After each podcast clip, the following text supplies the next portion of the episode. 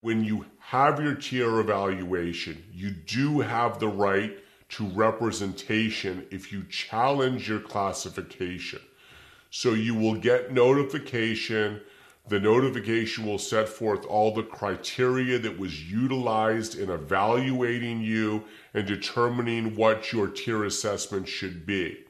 If you don't agree with a tier assessment, you can request a hearing. And at that hearing, you can be represented by counsel and you can challenge the criteria utilized to assess your tier evaluation. What's really important is to try to get your tier score down so that you only come in as a tier one at highest so your public information is not displayed on the internet. Additionally, if you are required to register for life in the state of Nevada, you can make application to the district court in most cases after 15 years to terminate your registration requirement if you have in fact been compliant with the law and registering for 15 consecutive years. Additionally, after 10 years, you can make an application to the Attorney General's office to have a new tier assessment done so that if you are a tier 3 offender, after 10 years, you can seek to have your level adjusted downward so that your information is no longer publicly displayed. Him this. I'm getting information from Pop's criminal attorney, and he's in communication with LAPD and the detectives out there. It's definitely way, way closer than it was a couple of months ago justice will definitely be served. And, well, Steven Victor was right.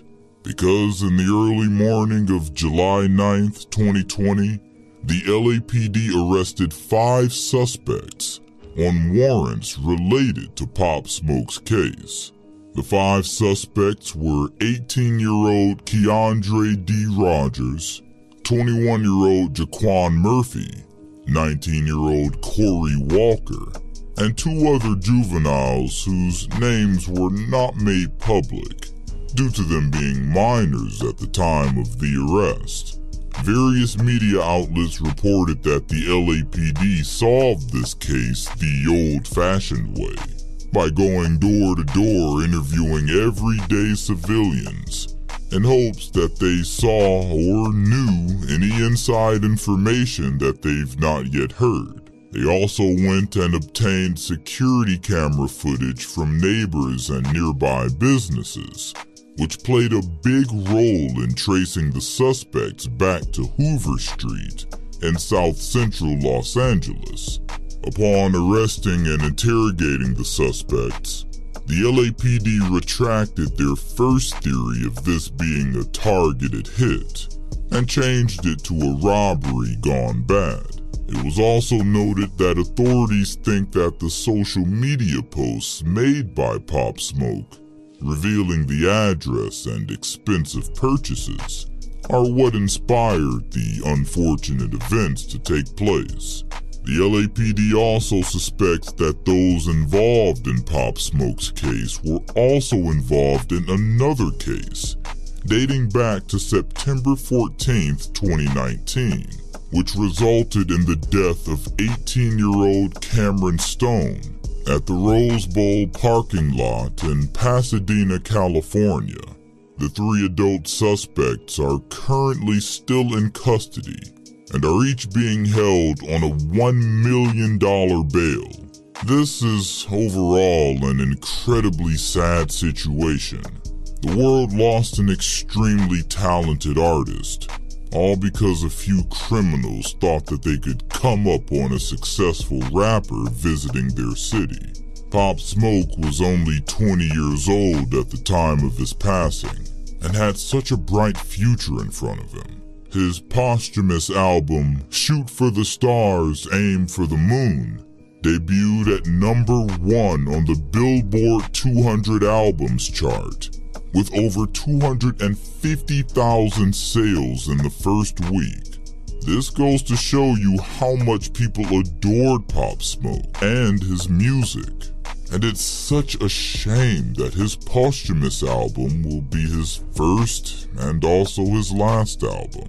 While we'll never get to see what Pop Smoke would have become in the next few years, it's at least nice to see that those who caused his tragedy will be brought to justice and will hopefully spend the rest of their lives behind bars. And I really appreciate the LAPD for all the work they put in to make this happen. If you enjoyed this video explaining how the LAPD solved Pop Smoke's case, then feel free to leave a like down below. Also, if you're interested in seeing more content just like this, press the subscribe button as well as the notification bell to be notified whenever we upload. Also, if anyone has any interesting topics that they would want to see covered on this channel, then comment down below and I'll take a look into them. That's all I have for today. I'm out.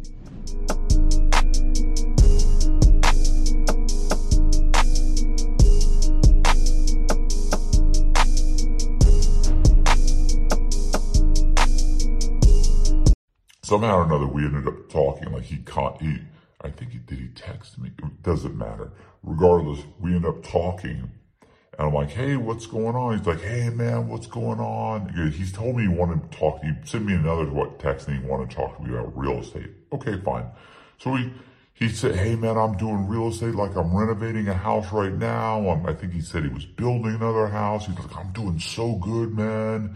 And and he, he's going on and on. I was like okay okay and then I remember he we I accepted a friend request from him. And I went through his scroll and, and he's got through his, you know, scrolled through his, his Facebook and he has got all these pictures of him with just Louis Vuitton and, and, and, uh, you know, he's, uh, you know, just, just, just all kinds of, of, uh, all kinds of, of name brand stuff, you know, uh, Prada, whatever. He's driving a big car. He's got little videos. He's wearing clothes, thousand dollar, two thousand dollar suits. He's he and his wife are all these pictures of them shopping. There's pictures of there's pictures of of them with you know just all kinds of of ridiculous stuff. And I've done rehabs. I've done lots and lots and lots of re, sorry, I've flipped properties. Like I bought properties, fixed them and sold them. And I've done tons of them. You don't get out of prison, put that whole operation together, and make the kind of money that he was flashing on Facebook. And I rem- remember I immediately thought, no, something's wrong. Something's up. What ended up happening was he he kept he called me another time, and, and when we were talking, he's like, "Man, we got to get together. We got to get together." I was like, "Yeah, I know. We we we definitely do. We definitely do." thinking I'm not getting together with this guy. There's no way I'm hanging out with this guy. This guy, there's something up. And he kept talking about real estate. Like, yeah, yeah, I'm flipping a property right now. I'm fixing up, I'm doing this. I'm like, is that what you're doing? Yeah, yeah, I'm, I'm all into real estate and stuff. Oh, you're flipping a bunch of property? Yeah, yeah, yeah. Well, this is like my, this is like my first one, uh, or, or first or second one. I forget what he said. And I just remember thinking, how are you making this kind of money? You know, where's this money coming from? This guy's done nothing his whole life except for fraud. He's been, he's committed nothing but fraud. I, I just, so I, I, I instinctively like, like my, I have pretty good intuition. My intuition told me something's wrong. He must have called me. I want to say he called me two or three times every single time. It was like, hey, I'm in Tampa. Uh, uh, can we meet for lunch? I'm like, oh man, I'm so sorry. I just left. I'm in Orlando. Like, I never ended up meeting him. Like I always had an excuse. I'm sorry. I'm so swamped with work. I can't. I this. And I'm sure if I wanted to, I could have met him, but I felt like something was up. Something was definitely up. And I just, something told me, this guy, he's trouble. Don't meet with them You're, you know, you're not supposed to be, you can't be hanging out with felons. I mean, he's calling. There's nothing I can do. The guy calls me. Like, I, I can't be like, don't you call me again? You know, hang up the phone on him. I'm like, all right, yeah, no, I understand, I understand. But I'm not mean with this guy. I'm not, I'm not going to associate myself with this guy. And no big deal. I didn't hear from him for a while. So I probably heard from him a couple of weeks ago. And then suddenly someone sends me an, a text message that says, Do you know this guy? And it sends me this clip, the clip that Colby's going to put on the. Uh, I think we you could put it up here and play it. Like if you embed it in here and just play the clip. Someone sent me this clip from the news, and here's the clip. When you hear at 11, this Davenport couple is accused of trying to defraud the government out of more than $5 million in COVID relief money. According to court records, the couple spent some of that money gambling at casinos. All right. So apparently, Julio Lugo was committing fraud. He was, uh, he had applied for $5.8 million in PPP loans. And, you know, those are the loans that are set up to help corporations, you know, biz, large businesses, small businesses, basically make payroll. so, based on what I've read, I've read like two or three articles, and almost all the articles are just really based on on the uh, uh, the, the U.S. Attorney's Office will release like a press release and then newspapers pick it up and they just rewrite. Uh, they're really just, you know, anyway. Yes, I signed those documents, blah, blah, blah. They don't actually charge him for anything. What ends up happening is a few months later, he fails a urine test, several urine tests, and they pull his probation and he goes back to jail for 30 months on a probation violation. But he probably wouldn't have gotten the 30 months did they not already know he was involved in another scam. Does that make sense? Like, mm-hmm. I can't say, oh, it was just a probation violation because they knew he had he was involved in another in a in a scam, so they hit him pretty hard for for a, a dirty urine.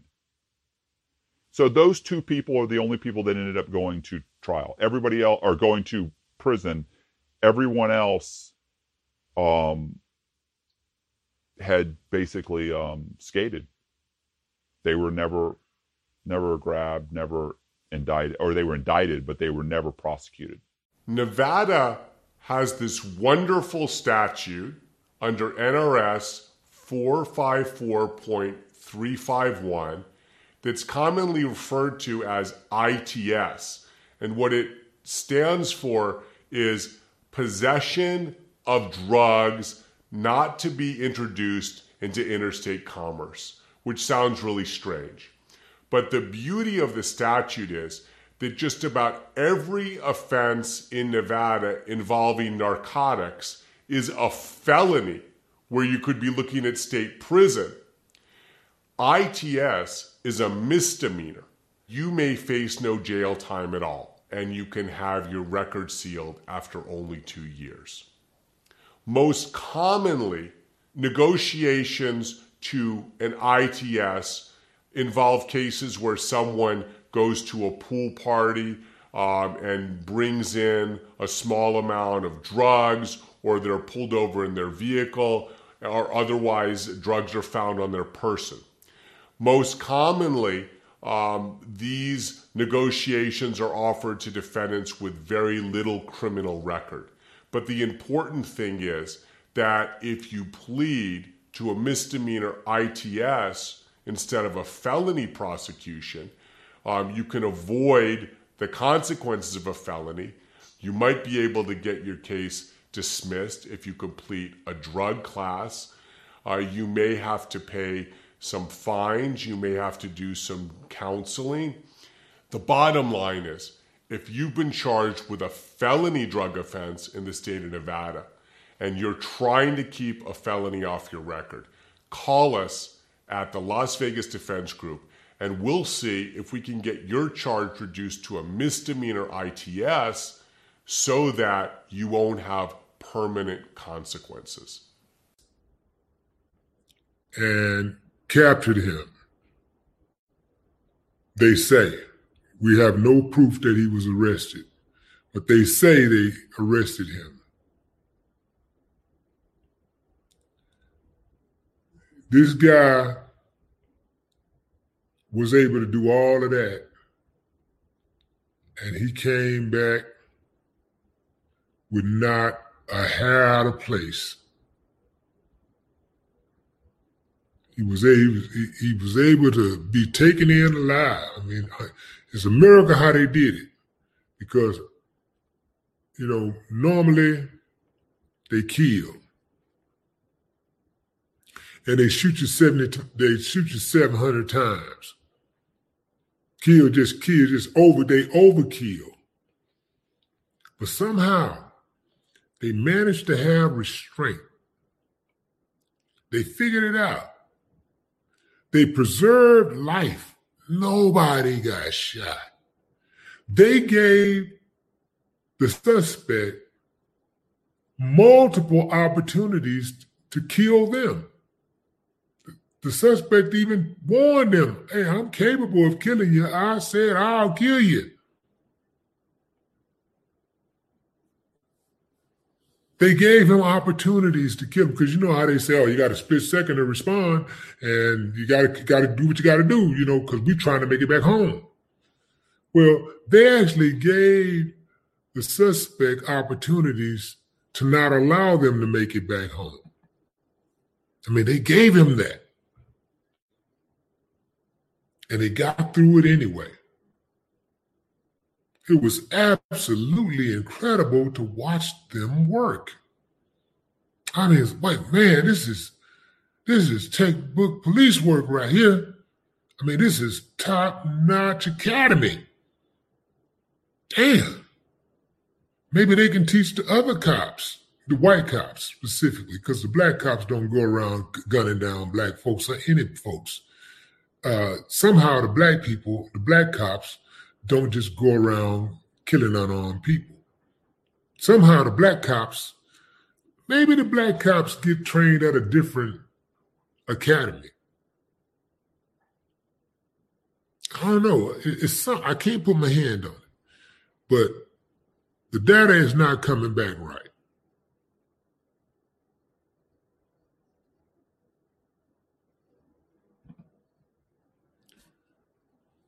What's up, Thomas Sin? Yeah, the data it's just it's something they figured out, man. They they, they had it right. Uh, kudos to their teachers, their instructors, uh, and them for uh, following uh, following their training. Like, man, they did that. It was absolutely unbelievable. So we're going to talk about that in about 30 minutes. We're going to talk about that on Willie D Live channel. You don't want to miss it, fam. I'm going all the way in. All the way in. I'm just getting warmed up right now. I'm just getting warmed up. So 30 minutes, fam. Give me 30 minutes. I'm gonna be on the Willie D Live channel. If you're on YouTube right now, I mean, if you're on uh, Facebook, you can click the link in the description and um, it'll take you to the Willie D Live channel on YouTube, and you can just uh, click that button and subscribe. Make sure you subscribe. You want to make sure you get all of. You want to make sure you get all of your um, your notifications. When you when you subscribe, make sure you select all notifications. Otherwise, you may not get any. The only notifications you're going to get from me is when I drop a new video. That's it. I don't send out notifications for nothing else. So click that bell and select all notifications. Otherwise, you may not get any. James, who is this? James Martin. Appreciate you, James Martin. Yeah. So, fam, get your comments ready. It's about to go down. 30 minutes. It's about to go down on the Willie D Live channel on YouTube, all right? Until then, fam, no more talk. Now, there are also regulations against other type of animal fights, for example, cockfighting.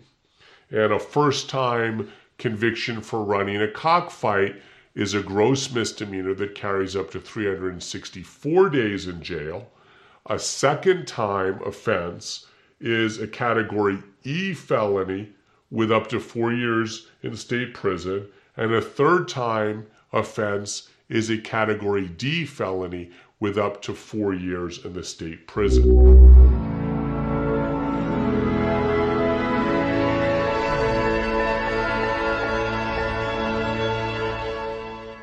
Stop doing drugs. And the judge will be like, this guy's just, he's unsupervisable. Like, we can't get him to behave. And they'll say, you know what? All right, we're just going to take you off paper. It's just a waste of time at this point. Well, I had actually thought about doing that. I thought, you know, if I would, would if I get out, violate, go straight back to prison, I'll go back for a year or so and I could get them to quash my paper. The problem with that is that that won't work with someone who has restitution. If you have a massive amount of restitution, they'll just put you back on paper. They're not going to quash your paper because you're unsupervisable. Now, I know several guys who've done it. Um, for instance, John Boziak, which is a guy I wrote a story about, and uh, he's going to be in a couple of the uh, of the grind uh, vlogs, and uh, he just did uh, Concrete and uh, MSCS Media, and um, I'm going to do a podcast with them, and just a bunch of stuff's going on with him. He actually violated, went back to prison, and they quashed his paper. I think he had like a year or two worth of uh, supervised release. He got out. He he got in trouble again. They grabbed him. Um, he never got charged, but he knew inter- just interaction with the police can get you violated. They didn't charge him, but he was afraid that he might get charged, so he took off on the run. And um, when they caught up with him and he went back in front of the judge, the judge said, Look, I'm going to, you know, you're going to get like six months and I'm just going to quash your paper. You're you're unsupervisable. We keep catching you, keep taking off and getting caught here and caught there, and you're just you're just not to behave. So they quashed his paper. I know lots of guys that have come back to prison. Like I'll see them leave, they come back, and they're like, "Yeah, man, it's great. I'm coming back for six months, but when I get out, I'm done with paper." So it's not going to work with me. Um, and here's the thing about being on papers, a lot of people don't understand is that you don't really have the same rights as everybody else anymore. Your probation officer can can can basically violate you for any reason at all. I can be violated for anything. If I'm caught, um, let's say, hanging out with a, a felon, they can they can, if, if I don't have permission to be around that person, they can violate me, send me back to jail for a year, 18 months. I know a guy who was hiding money, like he was paying his restitution, but he was hiding money. They violated him. He got 18 months. Um, I know a guy, I know about four guys, but I'll give you one example. There was this guy, uh, a black guy, super nice guy. He'd been in jail for like 10 years for a, a drug conspiracy. Well, then he got out. He was in Florida. He got out and he got caught in a vehicle like it was an SUV, uh, some SUV. He got they got pulled over. He was in the car with three other guys that were felons. All of them had been arrested for drugs. The car was searched, and when the police searched the car, they found uh, they found like thirty thousand in cash. So finding thirty thousand dollars in cash is not illegal. Um, but what the cops did was they didn't charge anybody. They just said, you know, okay, well, we're going to notify your probation officer. So they notified his probation officer. He went back in front of the judge. Probation officer said, listen, the guy was one, out of the jurisdiction. Two, he was hanging out with three other felons. She's not supposed to be doing and they were all had drug convictions and $30,000 was found inside of the vehicle. He hasn't been charged with anything. But they used that to go ahead and violate him, and they, they gave him, I think they gave him like uh, about 18 months, might have been 12 months, but I think they gave him 18 months, and they said, when you get out, we're going to quash your paper. But the fact of the matter is, he had to go back to prison for a year to 18 months just because he happened to be in the car with three other guys. Now, look, they were probably doing the, a drug deal or something, and he just didn't get caught. Okay, I know, I know that. The judge knows that.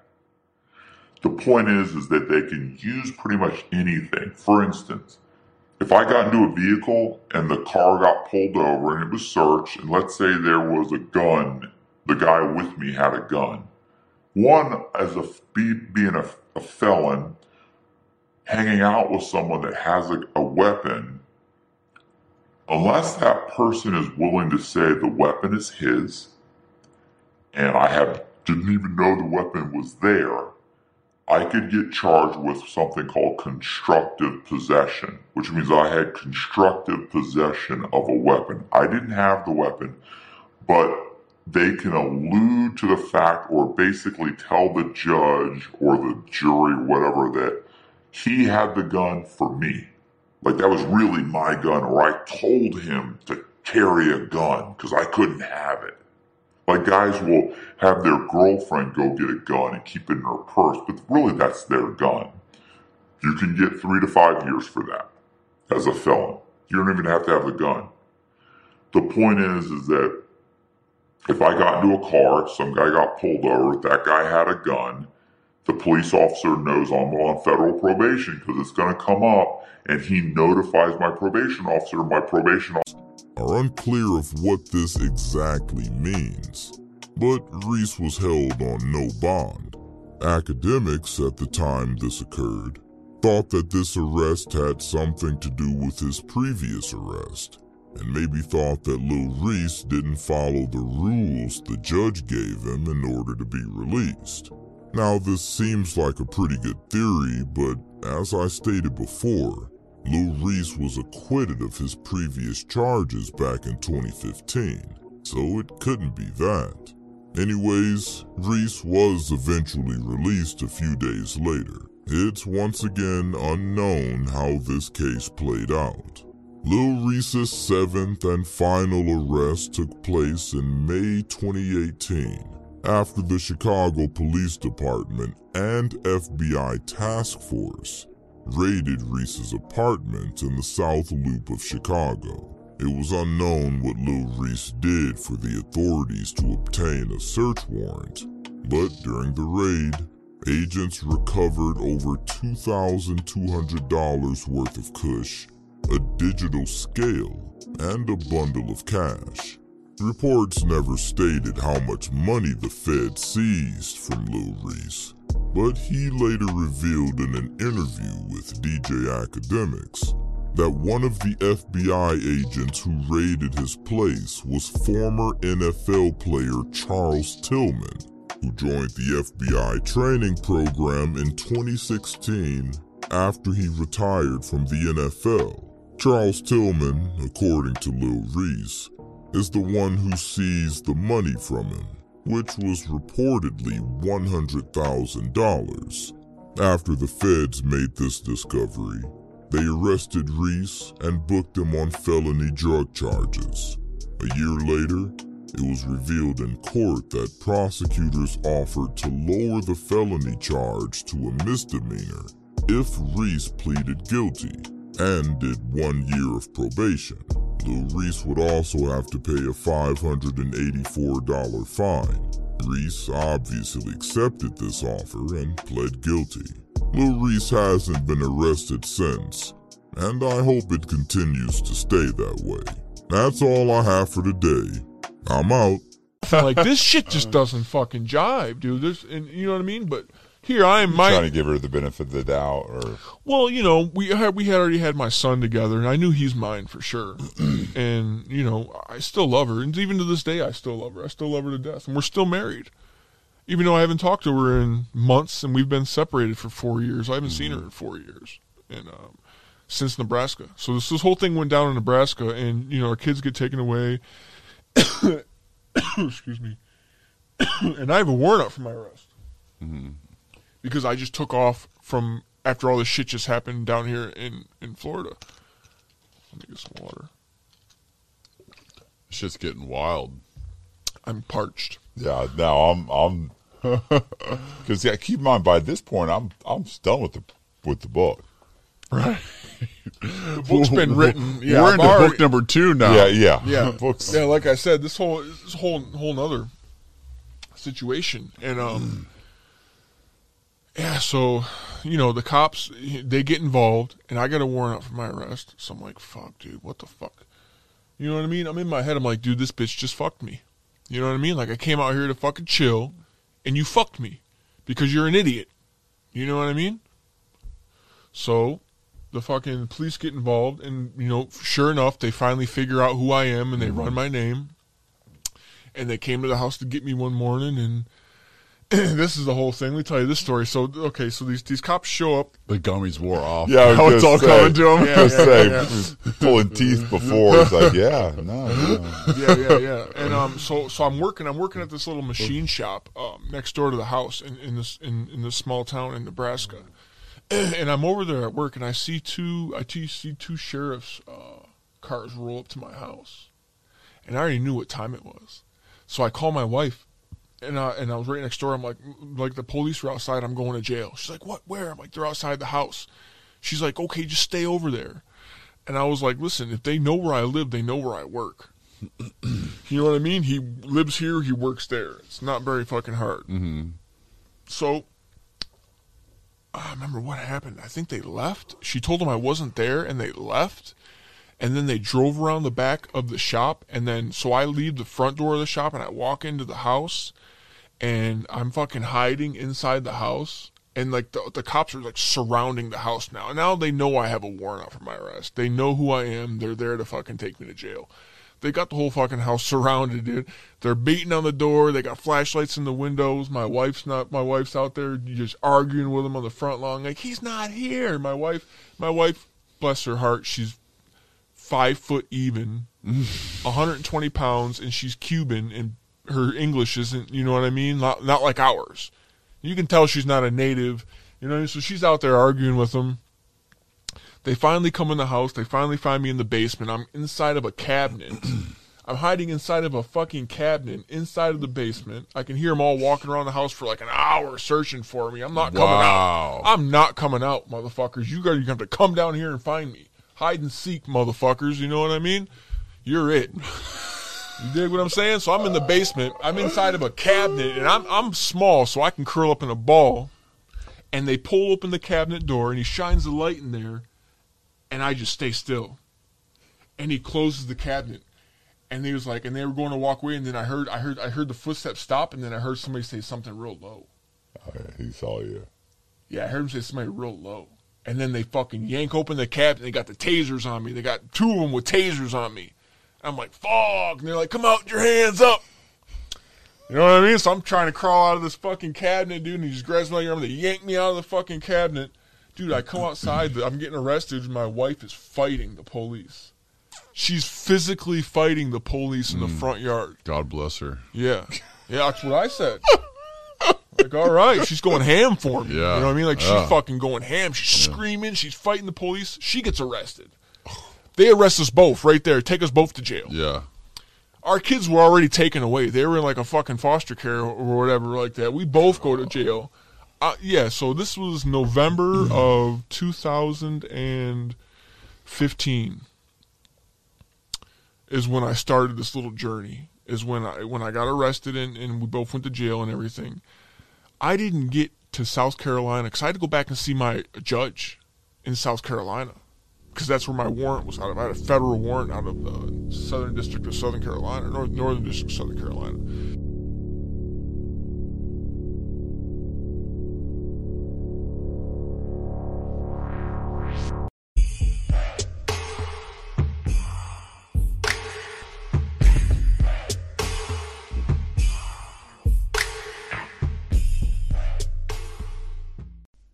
What's up? This your boy Big Man. You already know what it is, man. So let's get right to it.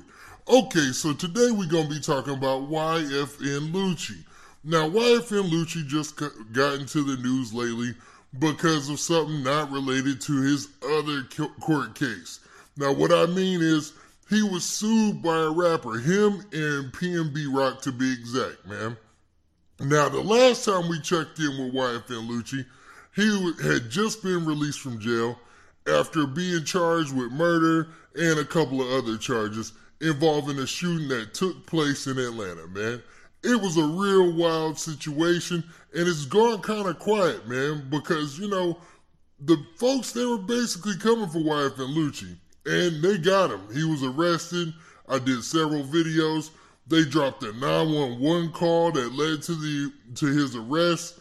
They also, man, posted the fact that he was out on bond. It was a whole bunch of stuff going on with YFN Lucci last month. Or even should I say the month before that. Now, the last we heard of him, he got out, and now we're going to be talking about this court case. Now, in the court case, it looks like him and PNB Rock were being accused of taking somebody's song for their hit Every Day We Lit. Now, YFN Lucci and his camp has yet to say anything about this situation, but PNB Rock and them got taken to court, and I'm to tell you how it went, not in their favor. Now, before we get into the specifics, do me a favor. Make sure you hit that like button, make sure you hit that subscribe button, and man, let's get it. Okay, now that we got that out of the way, let's talk about this YFN Lucci PNB Rock court case. Now, to be honest, it was more directed towards PNB Rock because in the story, it talks about the fact that YFN Lucci might have already made some type of separate agreement for this situation. Now, it doesn't go into any specifics, but this is the case, man. So there's a New Jersey rapper by the name of Rat Boy Cam. Now, Rat Boy Cam was suing PNB Rock and YFN Lucci, and he actually won the lawsuit. Now, the lawsuit was a copyright infringement case, and it was over the song Every Day We Lit. Now, for those of you who don't know, YFN Lucci, man, was on a tear for a while. He had a whole bunch of hit songs that came out, man, and Every Day We Lit was one of them. Now, it was featuring a Philadelphia rapper by the name of PNB Rock. Now, a lot of you might not be, you know, up on game about PNB Rock, even though he's pretty significant in the hip hop game around that time frame. You know what I mean? He's gone a little quiet since then, but you know, during that time, he was really, really lit out here, man. No pun intended. Now, in this lawsuit, it was saying that PNB Rock and and the producer June James had stolen from this New Jersey rapper Rack Boy. Now Rack Boy had a song called Everything Be Lit. Now, just off the name, you could tell they're similar. Now, when I listened to both songs, I mean, I kind of heard what was familiar between the two, man, you know, the similarities. But it looks like, man, my opinion doesn't matter because a judge, I mean, basically awarded uh, Rack Boy $1.7 million in a judgment, man. Now, this is what it says in a complex article in the news. It basically says this. It says, in 2018 lawsuit, in a 2018 lawsuit, excuse me, Rack Boy argued that the song Every Day We Lit, on which the three aforementioned artists were featured, is deeply similar to his effort Everything Be Lit.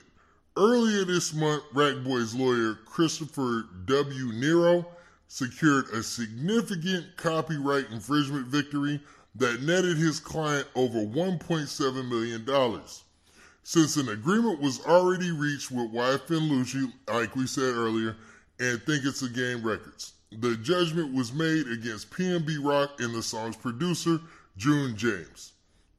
Now, this gets really interesting because it, the way that they split it up. So basically, in the judgment, they said this he got over $1.4 million in cash, or he was granted $1.4 million in cash, and close to 268000 in prejudge in prejudgment interest. So a running and a ro- running royalty plus costs and injunction against James and Allen's exploitation of the infringing work. Man, that sounds like they threw the book at PNB Rock in them, man. Because that, yeah, that counts up to about 1.7 million. But then the running royalty and all that and interest, man, that's that's crazy, man. So dude took to social media and a lot of people have been talking about this, right? I seen Say Cheese posted earlier. I seen a lot of different news sources posted. I think Complex News is the closest to this situation. But it looks like healthcare providers are under increased scrutiny here in the state of Nevada, particularly in Las Vegas, after the prosecution of Dr. Desai, who was using cost cutting measures that led to uh, hepatitis being spread in his office. On Monday, the jury in the hepatitis C outbreak trial returned a verdict against Dr. Dipak Desai and nurse anesthetist Ronald Lakeman. Desai was found guilty on all counts, including second degree murder, and Lakeman was found guilty on 16 counts related to the outbreak. So it's reasonable to say that healthcare providers can expect additional scrutiny in their office because there's a lot of public outcry with regard to uh, news that's come out of the healthcare industry here in Clark County. NRS Section 422 defines healthcare fraud, and healthcare fraud can encompass many things, such as taking kickbacks from patients to prescribe medication or taking kickbacks to refer to certain doctors. It can also include billing patients for procedures that were unnecessary or procedures that were never actually provided by the physician. Uh, healthcare fraud can also uh, include charging excessive fees for, for procedures. Uh, again, based on events that have occurred in the community, law enforcement agents are much more aggressive now in scrutinizing the actions both of doctors and uh, other personnel in medical care offices. Here at the Las Vegas Defense Group, we represent a wide variety of people who may get caught up in a healthcare fraud investigation, including doctors, office personnel, and even patients there are so many different people that may work in the office of a medical care provider. If you're under investigation, it could be that you have no knowledge of practices that are going on uh, at the hands of others in your office. It could be that people in your office may be doing billing, that you have no awareness that in fact there's some false billing going on. So the earlier that our law office gets involved in the process, the greater chance that we have of preventing suspicion from turning into prosecution. Matthew is with us in Santa Barbara, California. Hey, Matthew, how are you? I'm doing great, Mr. Ramsey. How are you doing? Better than I deserve, sir. How can I help? Oh, that's that's great to hear. Um, I am a yeah, I'm 18, and I've been following your principles for a long time. Um, I'm fortunate enough that I learned them from my parents, and uh, you know, so I've never had a credit card. So I'm a little bit concerned about how to go about renting once I get out of college, um, because I know a lot of people won't rent to someone with no credit score.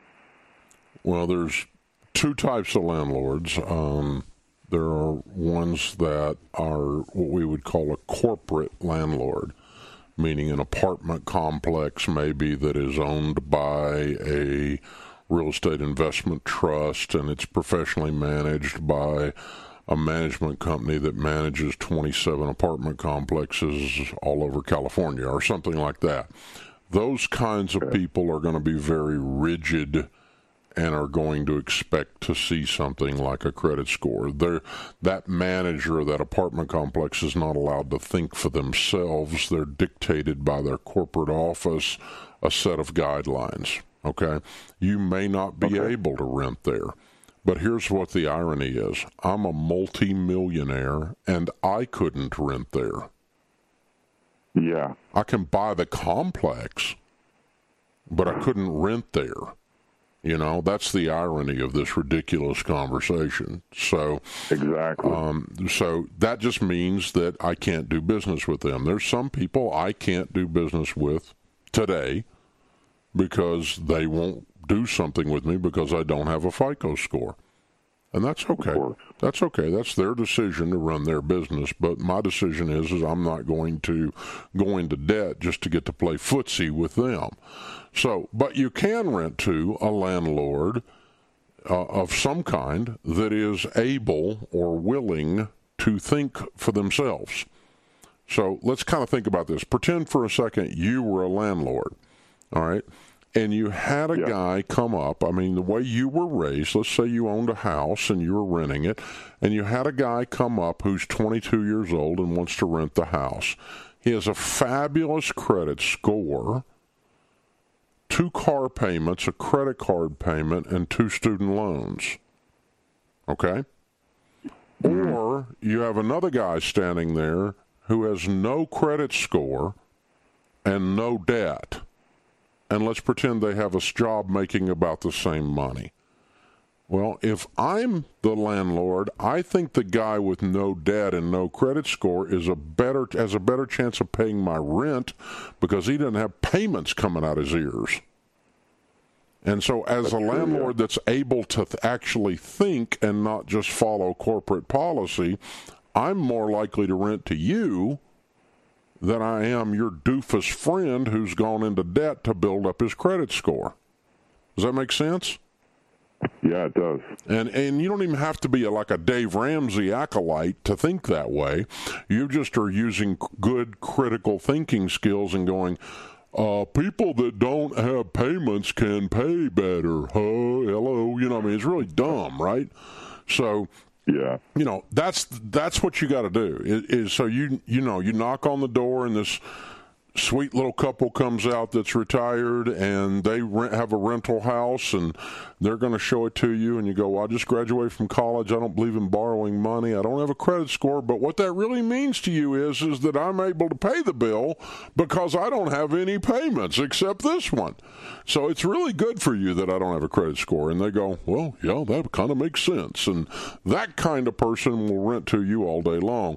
And they might be a manager in an apartment complex they might be just that sweet little rental ca- retired couple that has a couple rental properties, or um, somebody like me, you know, that has a bunch of rental properties, and I just use critical thinking skills. I, you know, we do look at people's credit, but we do not rent based on a lack of credit score unless it's more we're more likely to rent based on a lack of a credit score. Because a lack of a credit score at all means you don't have debt. It's the only way to have no credit score. And not having debt means you have money if you have a job. It's a pretty simple formula for me as a landlord. So that's how you look at it. But yeah, there's going to be some people turn you down. But the, again, dude, they turn me down. And, and, you know, my net worth is tens of millions of dollars. And uh, it's just stupid. You know, it's just the stupid world we live in. Marijuana in his hotel room. Chief Keef told TMZ his side of the story, which he claimed happened like this. So, me and my homie Trey Savage was in the hotel room chilling when some fat ass security guard started knocking on the door talking about how we needed to fix a water leak. So his ass walked in and started looking around at us and immediately gave me the racist look and then started talking shit to me. I told him I thought you was here to fix a water leak, which he obviously lied because there was no water leaking. Then he immediately started talking shit to us. He told me that he was going to call the police on me, so I called him a bitch. He kept saying how the police about to be on the way to lock me up, so I blew smoke in his face and pulled out 30 racks and said, I got the bond money. There's more where this came from. Keef says he felt the security guard was racist from the moment he walked in the room. When TMZ asked if the chief was smoking weed in the hotel room, his response was this. As for what I was smoking in the room, everyone needs to listen to my song with Uncle Ro, All I Smoke is Gas. The next day, Sosa tweeted this to his fans to let him know he was free. Just got out of DeKalb County Jail in Atlanta, mad as There's no update on what happened later in that case, but we can probably assume that the charges were dismissed.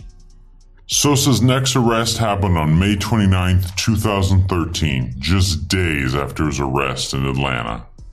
During the early morning hours, the chief was caught going 110 miles per hour in a 55 mile per hour zone while riding in his BMW X6 on the Edens Expressway in Northfield, Chicago.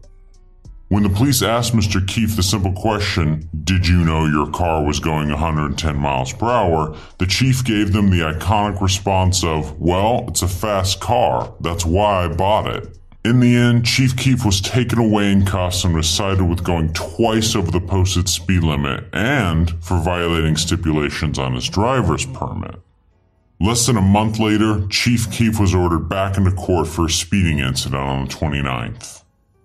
At sentencing, the 17 year old rap legend pled guilty to doing 110 miles per hour in a 55 mile per hour zone and was given 18 months of probation, 60 hours of community service, random drug tests, 8 hours of traffic school, and a $531 fine.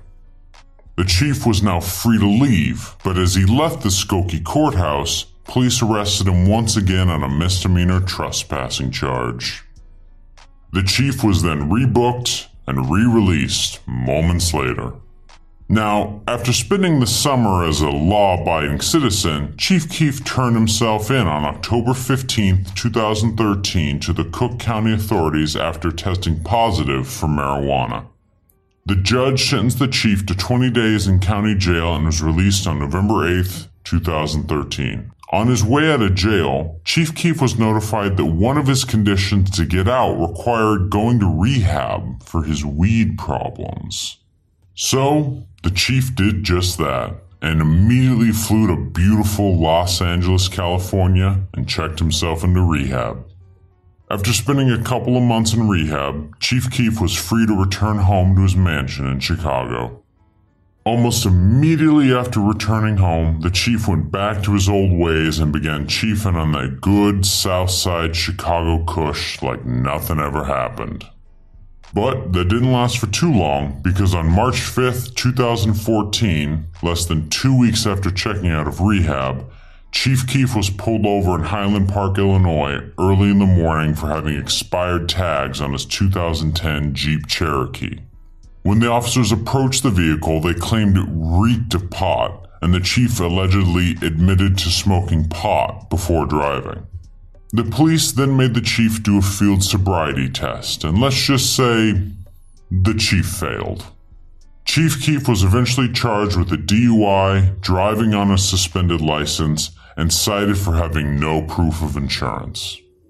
Mr. Keef was quickly released after posting a $300 bail.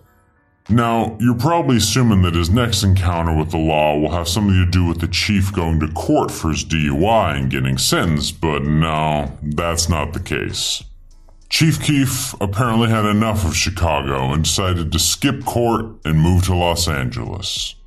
For good. Like literally, for good. The moment Chief Keef steps back in Chicago, he will be arrested immediately due to his warrants and due to the mayor of Chicago's ban on Keith Cozart, aka Chief Keef. Now, this sounds bad, but it was honestly one of the best decisions Chief Keef has ever made. Since his move to Los Angeles, Chief Keef has stayed out of trouble for almost three years with zero run ins with the law. But his hot streak came to a tragic end after he was arrested on January 26, 2017, after the Los Angeles police raided his Tarzana mansion due to his alleged connection in the violent armed home invasion of his former music producer. Sources say that producer Ramsey the Great was robbed at gunpoint in his Devonshire home and accused Chief Keef and friends of breaking into his home and holding them hostage with an AK 47 on January 19, 2017. Ramsey also stated that he was robbed of cash, a Rolex, and other valuables during the incident. Chief Keef and friends later bailed themselves out, and the case was ultimately thrown out in April 2019, due to Ramsey the Great getting sentenced to 10 years in prison for charges of human trafficking. Remorse now, even though they may want to do it. In, in, in your position of sitting on the bench, my question is if somebody has pleaded not guilty and went through a trial, and I know that it's a very small percentage in your courtroom, can that person still do something to make amends and to reconcile and say, I was wrong, I wish I got this message sooner, I didn't? Or does that come across to you less plausible? Yeah, and I think we've got a whole variety of folks that kind of fit into that equation, right? And I've had a trial where the guy said, I'm guilty for selling drugs, but that gun ain't mine. And so going into trial on that case by saying, I'm guilty of the drugs, I'm not guilty of the gun, then he's lost nothing in, in the credibility standpoint. There's other folks that maybe truly are innocent, and then they will have not lost anything in that situation. And I, you know, I pray to God that we don't convict innocent people, but I know that that does. If it happens once, it happens too much. And then there's other folks that are not at that point, and maybe you were at, the, at that stage or not, where you can't own up to it. Um, I think at any point, when somebody owns up to a problem, that's that's better than none. If if the person's truly guilty, if that's what we're talking about, then owning up at any time, usually it's 90 days or more between a conviction or a change of plea and sentencing.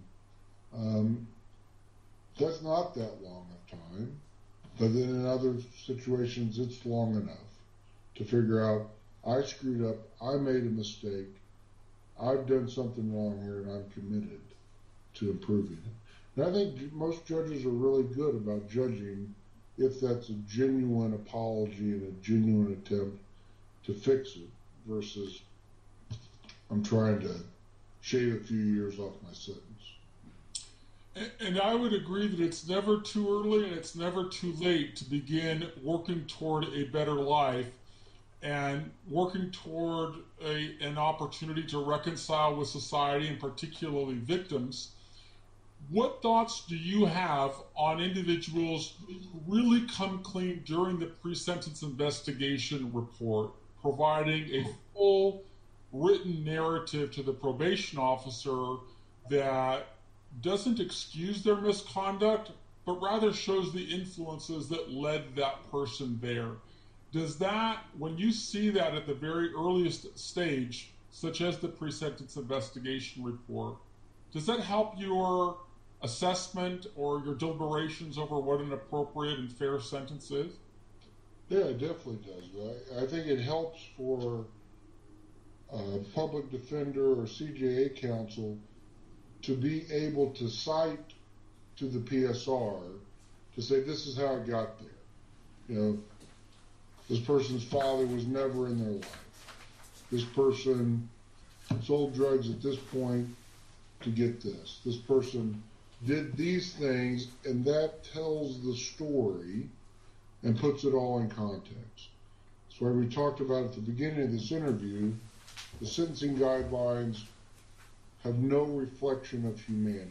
It's a grid, it's a chart, and I put you on an XY chart. On the other hand, the 3553 factors, that statute mandates I put a human face on the individual standing in front of me. And so if there's if there's things in the PSR that the lawyer can cite to and that the defendant can cite to and talk about it, you're creating your own evidence at that point. For good or for bad, you're telling your PSR writer in the probation office, here's everything you need to know about me and how I got here. Um, that that is good advocacy, if nothing else.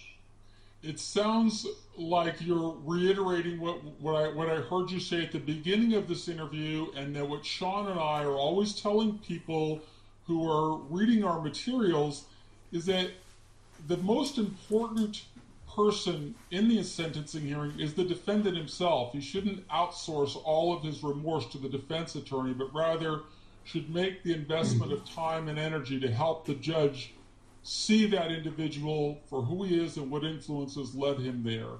Uh, am I correct in understanding that's what you're telling us?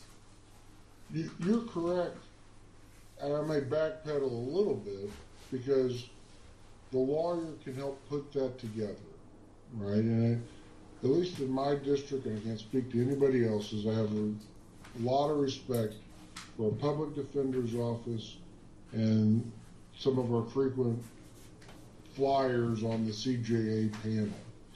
Um, we appoint those people. We're used to seeing them. We've developed a sense of respect and go through. Is there an age cap on state justices? We Yes. talked about they had to be at least a lawyer for five or ten years, but for state judges, is there a max age? A recent Supreme Court amendment raised that from 70 to 75.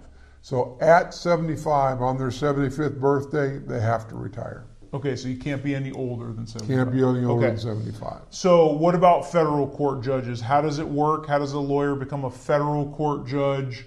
Um, how does that process differ from state?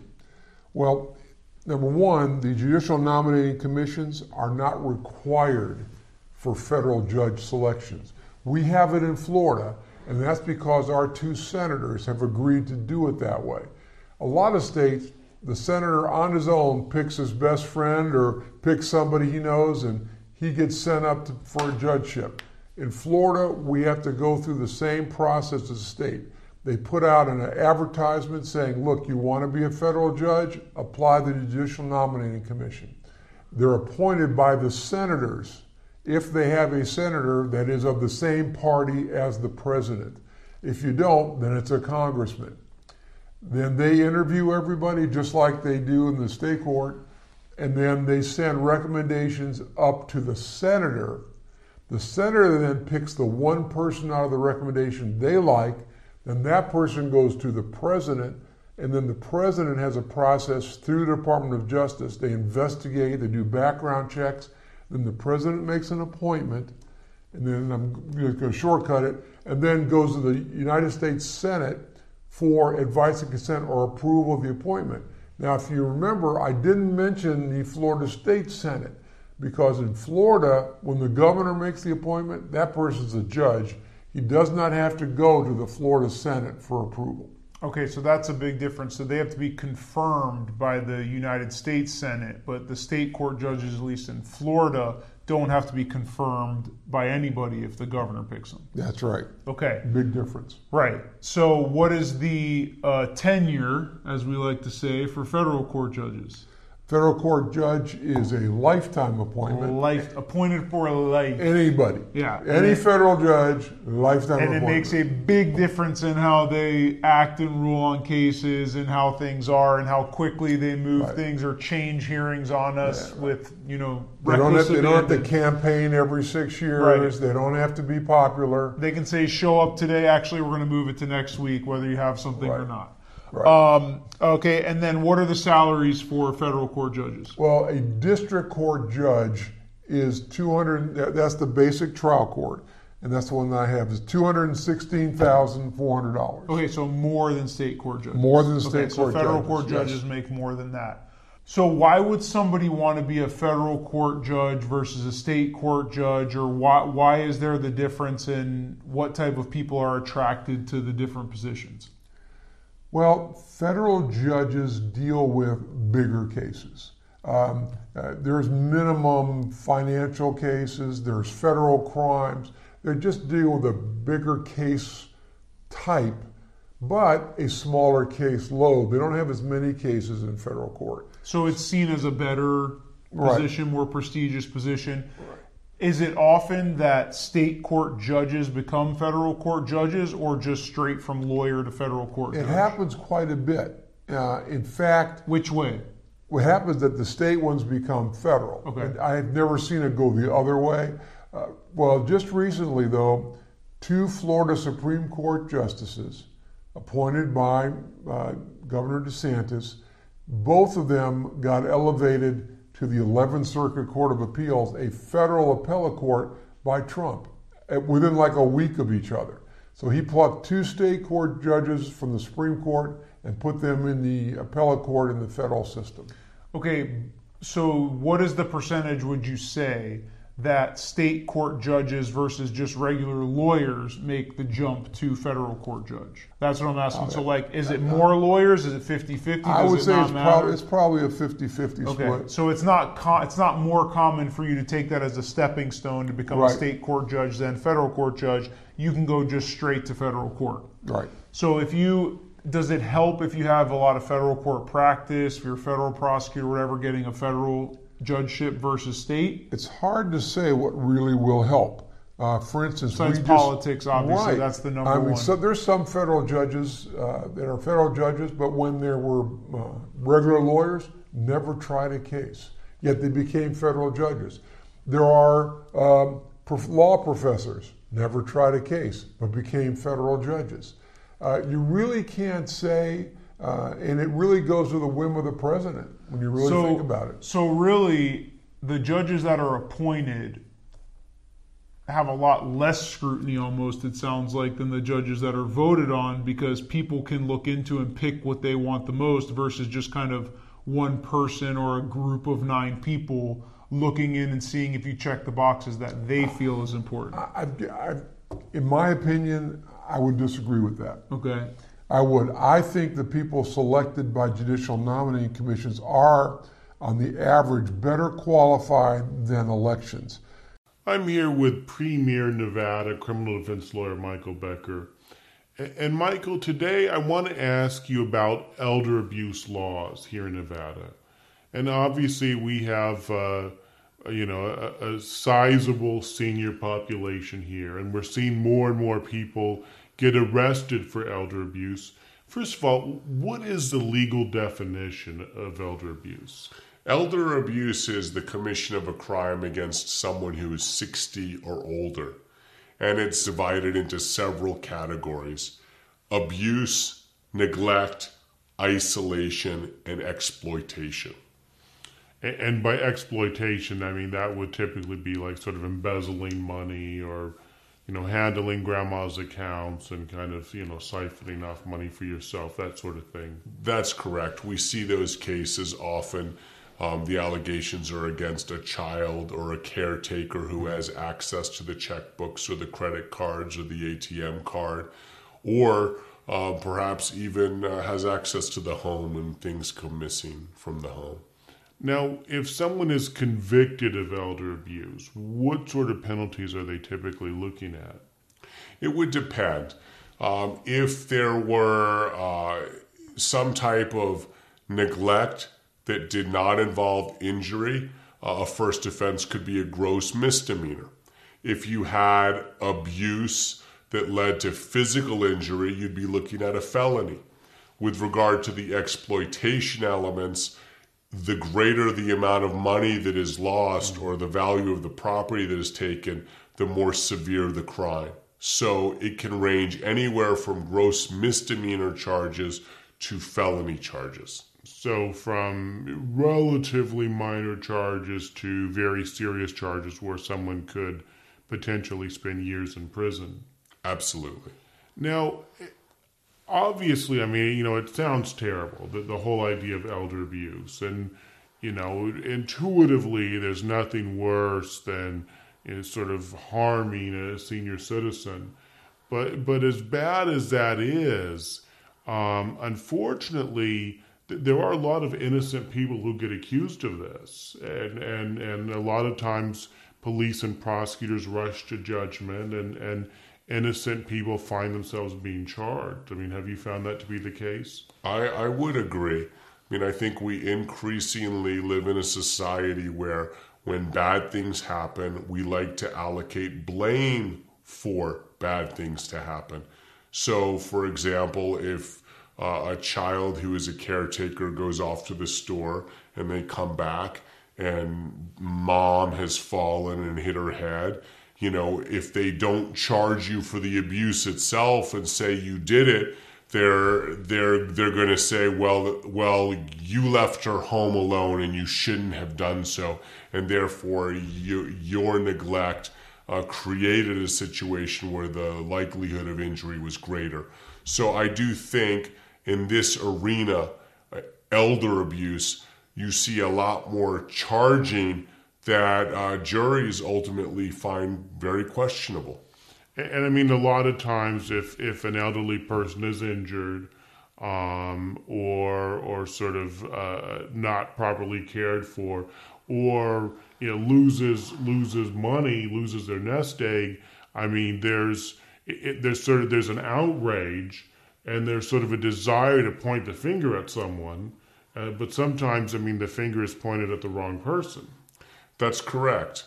I mean, um, for example, if something is missing and the caretaker is charged for it, you know, it doesn't mean that that caretaker had exclusive access to the home or uh, or items belonging in the home. But sometimes the assumption might be that because they had such close access, that they must have been the party involved in the exploitation of the elderly person. But the prosecutor still has to prove those charges, uh, and usually to a jury uh, by the standard of proof beyond a reasonable doubt. And you can't be convicted of elderly abuse if it's a gross uh, misdemeanor or a felony charge unless a jury unanimously agrees that you're guilty. And as a criminal defense lawyer, have you had a lot of success over the years in defending people who are charged with elder abuse? I have.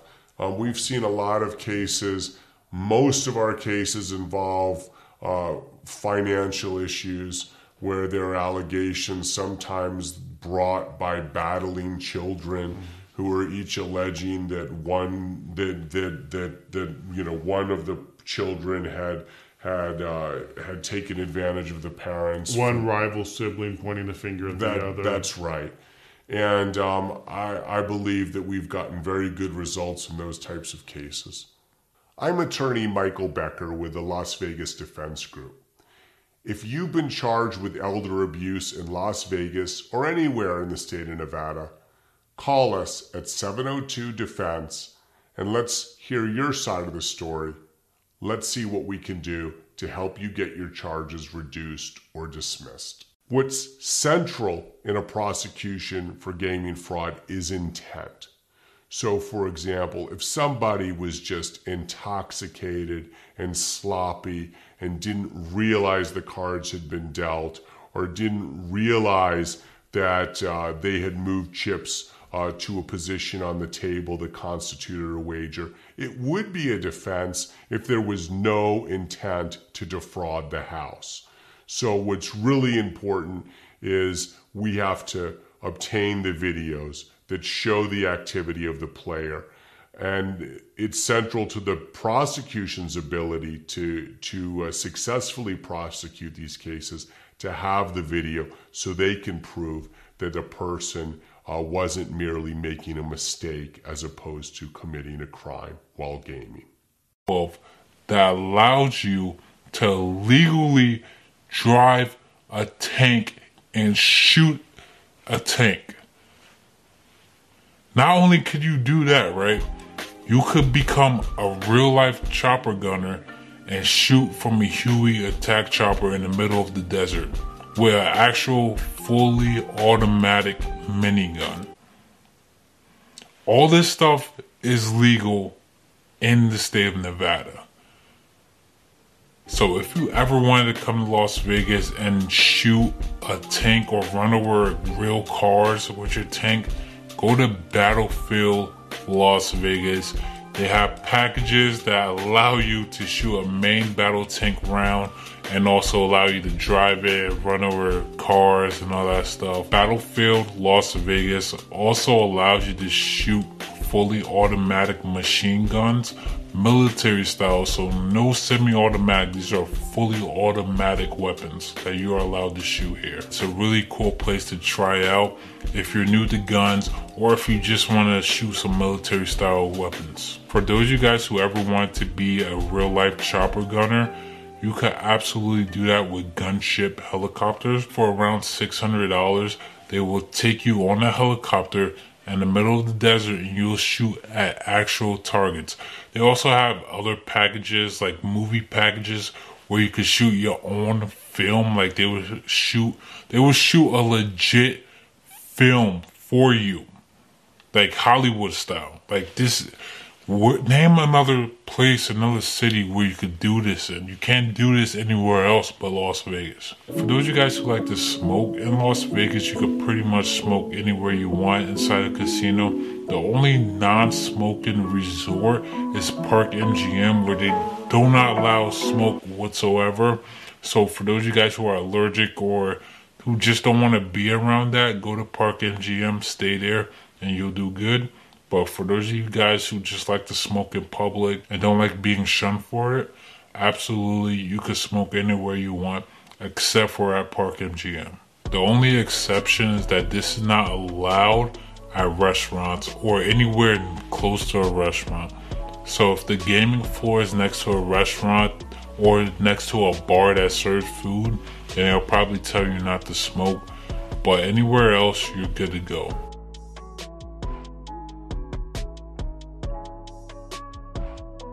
Alright, some of you guys are gonna like this one, but public nudity is allowed in Las Vegas, well, in certain areas. Before you guys get too excited, prostitution is again not legal whatsoever in Las Vegas. It is highly illegal in the city of Las Vegas. However, you can go to certain pools and beach clubs that allow European style topless topless activities. Just to give you two quick venues, you could go to Tile Beach Club or Marquee Beach Club where they pretty much allow that. There's no rules against it. I said previously that I will make a dedicated video of all the places that you can go topless in Las Vegas. It is not every single pool. Okay, it's not every single pool, it's not every single beach club. So make sure you do your research before you come here on which venues allow it and which venues don't. Um, also, the rules could change depending on the night, so make sure that you ask. This one is the best one and is one of the reasons why tons of people move here. Tax evasion. In the city of Las Vegas, well, in the state of Nevada, actually, you can legally evade taxes, and that's because there's no state income tax when you move here, You absolutely do not have to pay any state income tax, which save you a bunch of money per year. You only have to pay federal taxes. Anyway, I hope that all was helpful. Make sure you like, comment, subscribe. See you guys for the next video. Peace.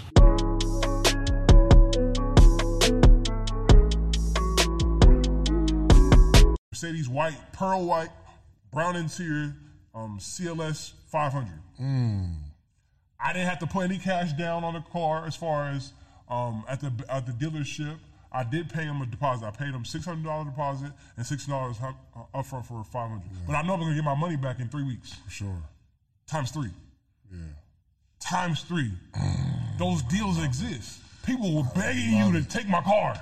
I love it. You know what I'm I, I can't wait to go uh, go car shopping again uh, later. This I know you. I know you love the process. I was So, happy. Look, um, I, we we- we've been here for a good little minute, man. Um, I want to say thank you for just opening up and being transparent. Like it ain't really about buying. Of course, you gave so much information on this uh, on this uh, this show that like people can really be empowered and know that there are options. Absolutely. Like you have money. If people want to start a business, you got a business in your driveway right, Right. now. I'm gonna steal that line. you have a business sitting in your driveway right now. That's crazy. That's ay, amazing. ay. So, um, I definitely have uh, one. Let everybody know how they can get in touch with you. So I'm on social media primarily. I like to funnel everybody through my Instagram. I love my Instagram. So my Instagram is CEO Matty J on Instagram. You on Clubhouse yet? Clubhouse? I heard about it. What is that? It's a vibe. Yo, you put me on? I'll do what I can. Oh, I gotta call somebody to call somebody. You know what I'm saying? He said you he have put to be invited to it. Uh huh. And I, I use my invitation. Run. I got you. We'll, we'll You know what I'm saying? Okay, I got you. So I'm on Instagram right now, and of course I got my website, comattyj.com. Anybody who wants to sign up for the course can hit that link. Yeah, link, link, link in the bio right now. Okay, The course link in is crazy. And it's a mentorship too. So we meet every Monday at 9:30 ES Eastern time. So it's not just a course, even though the mm. value we're going I'm going through the process. So you got the people in that's on the bus, and you're like Yes. walking. Oh, we bro. been going crazy. We just had a meeting yesterday. Yo, man, I just got my, somebody got a Range Rover. His name is George. Shout out to George. He got a Range Rover, and another my boy Will, Pit, Mr. Pitsop Will. He got his um, Scat Pack. He rented it out from Detroit. He out here. Mm. He rented out to his friends. He said, "Yeah, I made a couple couple hundred already. I just got my Scat Pack. What's a scat pack? It's a uh, Dodge Dodge Challenger, I believe. Mm-hmm. Yeah. Oh, I'm, I'm excited. Let's go. All right, yeah. Uh, so I, I, I will be uh, billing out this passive ten grand a month, just passive, something like you know, 10, 20 grand. Yeah, Something easy. Something light. Something light. It's, it's, it's, it's a good play, man. Hey, what's crazy is once this, the more this gets exposed to everybody, there's gonna be so many people in this industry, even transferring from the real estate or doing both. Yeah. Because this is like, we're in the age where there's peer-to-peer platforms, meaning we're more acceptable to share with each mm-hmm. other, share Uber rides, share our personal items, share our spaces. That's what we're doing now with platforms like Airbnb, Peerspace, Turo. It's, it's time to capitalize. I love it. Well, look, I, I like to make predictions on this podcast, man. Uh, uh, uh, uh I, I, I, I, I want to be able to ask you a question of where you see yourself in the next five to ten years. Golly, you already know the answer to that. Oh my goodness. I know. In that's how I heaven. I'm trying to be in heaven, man. I'm tired of this world, man. It's stressful. No, I'm playing. So, it, it, so that we can look back on this video Oh, to say, dope. Dang, we talked yo, about that. We talked about it. That's hard. So, If, okay, if given that if God they- doesn't come back, Yeah, if, there, if there's no video footage in heaven by the time this world is crazy, somebody gonna push that button. Anyways, but um, if we do have the the opportunity to still be, you know, what I'm saying, Right. to look back on this video, what I'm gonna be doing is um having hosting ma- teaching people the importance of masterminds, masterminding and working together in unity. Right now, there isn't groups and subgroups of people gathering together and helping each other with a specific mission. Whatever their mission is, there's I, I want to help cultivate those those gatherings together, not just online, but in person, primarily in person. So that's what I really have a passion for. But in order for people to gather, they have to have common interests. Yeah. We typically gather when we play basketball or sports activities, but where are we gathering for business specific business purposes? Or um, of course, people gather for faith. That's what church is for. People gather for eating. That's what eating is for. But business is not really that, too much gathering on whatever missions that people have, so they can bounce ideas with each other, share their challenges, share their experiences, and be real vulnerable and transparent with each other and help each other grow. I love it. Both business, not just business as well, but personal development as well. That's really that's really big. For sure. All right. Well, look, man, I need y'all to do me a favor and get some bars together to close us out. Um, follow my boy, CEO Matty J. Yes, um, sir. This uh, podcast is a sponsor by the Morning Meetup, the Morning Meetup, the only wait, wait. community. The morning meetup, I got invited to the morning meetup. I said, where do I sign up? Because this is the only, the only platform. I'm Las Vegas criminal defense attorney Michael Becker. Under NRS 200.485, the Nevada crime of domestic violence by strangulation occurs when a person chokes a current or former dating partner, spouse, child, or relative, not including siblings or cousins. Even if the strangling spanned only a moment and caused no lasting harm, prosecutors treat battery domestic violence with strangulation as a Category C felony. The penalties include one to five years in prison and possibly a fine of up to $10,000.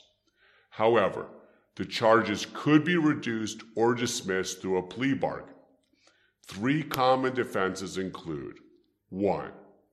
The defendant was acting in self defense. 2. The alleged victim falsely accused the defendant and possibly self inflicted his or her own wounds. And or 3. The incident was an accident and the defendant was not intentionally strangling the victim. If the prosecution can prove that the defendant unlawfully touched the victim but has no proof of any strangling, then the charge may get reduced from a felony down to a misdemeanor. If you've been arrested in Nevada, call my legal team for a free consultation at 702 Defense.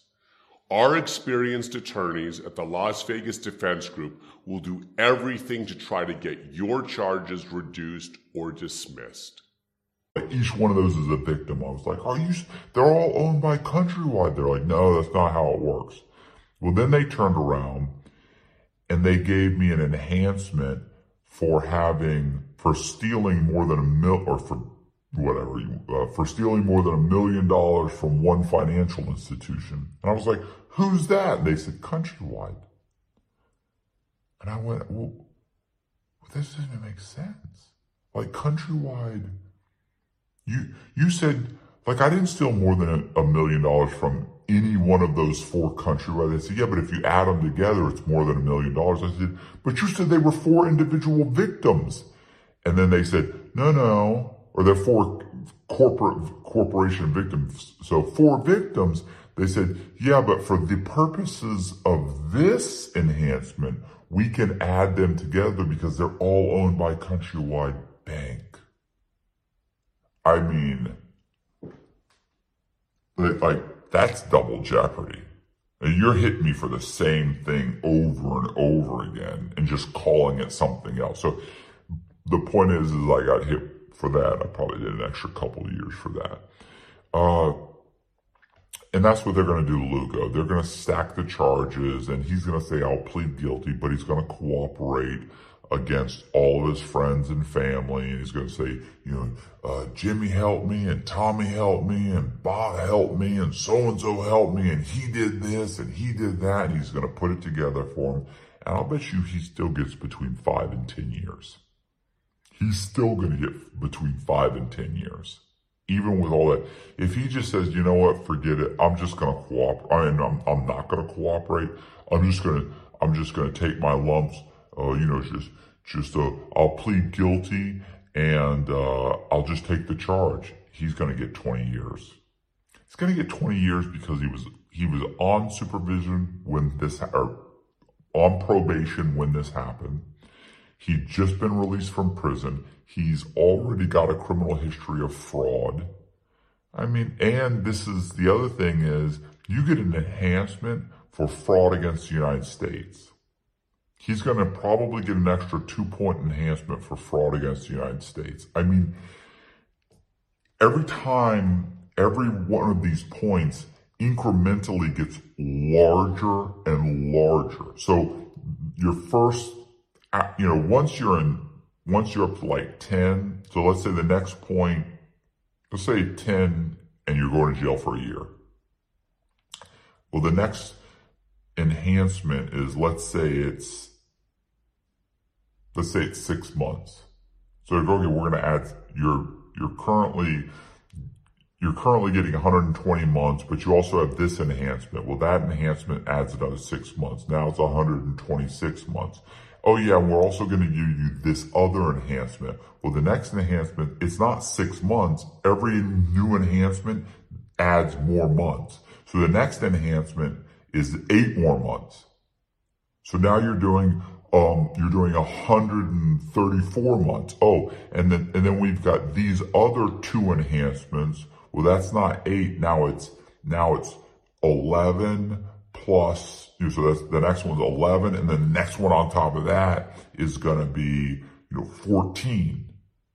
So you're like, it just, next thing you know, every enhancement ends up, by the time they were done hitting me with enhancements, every enhancement, every enhancement for me, okay, was like 40 months, 43 months, 48 months, 52 months.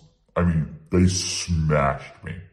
It was, it was, it was just detrimental. Every time somebody was like, oh, well, also he did this and that's another enhancement. That's a one point. And some of these enhancements are two, three, four points. My point is this. He's going to do some time. He's not getting out. He's not going to get out on, on, uh, he's not going to get out on his own recognizance. He's certainly not going to get out on bond. He doesn't have any of his own money. I can't imagine that he could prove. If he had any of his own money, he, he wouldn't be ripping off the federal government. So most likely, he's going to sit in prison. He's going to cooperate as best as possible. And and he's going to get sentenced and he's going to end up going back to Coleman and he's going to probably go back to B4. No, I'm just joking. I don't know. He'll probably will go back to Coleman though. He'll probably go back to Coleman Low. He'll see all of his old buddies. He'll walk in. They'll be like, I can't tell you how many times I saw guys leave. Listen, I did 12 and a half years. I watched guys get out of prison, get a new charge, come back to prison, serve their time for that new charge, get out of prison again, get another charge, and come back to prison. That's how long I was there. So he's going to see a bunch of the same guys and they're going to walk in. He's going to walk in. I've seen these guys, they walk in and you look up at them and you go like that. And they're like, they just shake their head and they go, and you go, what happened, man? And they're like, man, bro, you can't believe this, man. I, I got jammed up because of this or that or this, or, you know, I was doing this and I was doing that. And between time, right? Mm-hmm. So I start uh, meeting people. Like the, the, best place to network for me has been. What kind of car did you have at this point? I had um uh to oh no I didn't I didn't have a Toyota Prius. I had a Jeep Wrangler. Jeep Wrangler. So I got a Jeep Wrangler right, and the car note was high. So this all all this stuff helped me. Mm-hmm. So this all these things that you think are bad, they helped me. I had horrible credit, got it right. I just couldn't even get it myself. I had, my brother and my best friend co-sign for it together. Dang, you did- need three people on one car? Right? It wasn't me. Golly. I wasn't even in the equation. Oh, I couldn't get it. My credit was that bad. I'm talking about my best friend and my brother. They they uh co-signed to get me a Jeep. It was my dream car. I, all I wanted was a Jeep. I had good money. I knew I could pay the note. I was working at the jail. I had good benefits. I had a straight salary. I was getting like seventy thousand a year.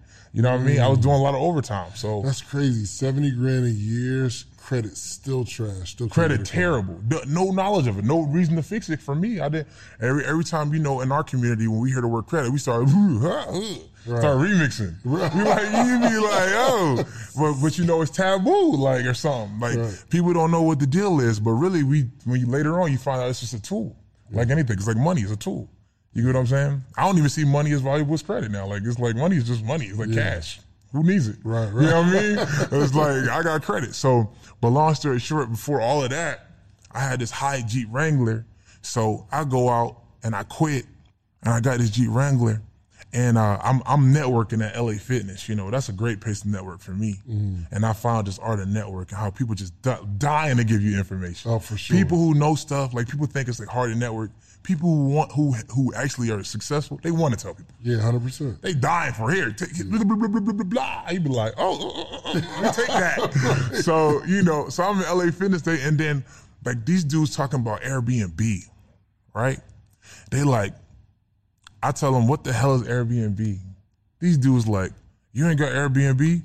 You slave. That's how they looked out to me. Oh, so they were all like in the game. Everybody in this gym, I'm at Buckhead LA Fitness. I'll never forget it.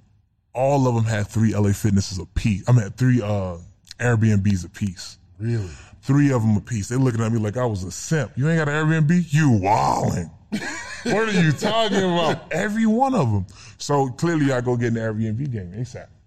And you know, this all circles. This is like a reason I got this high car note. I'm an entrepreneur now. I quit. Where's my job? I was like, I got to drive Uber and Lyft. Now my credit good, right? My credit mm-hmm. good now because I quit. So I went. I was like, let me go get a Toyota Prius. It's a great car to drive Uber and Lyft with, right? right. Twenty dollars. now you got the Jeep and the. I got a Jeep and a Prius.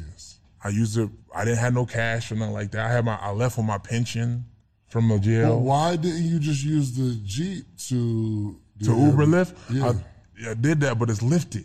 I was I was immediately going to do it with the Jeep, but it's lifted and got 35 inch mud tires, heavy duty front bumper. You know what I mean?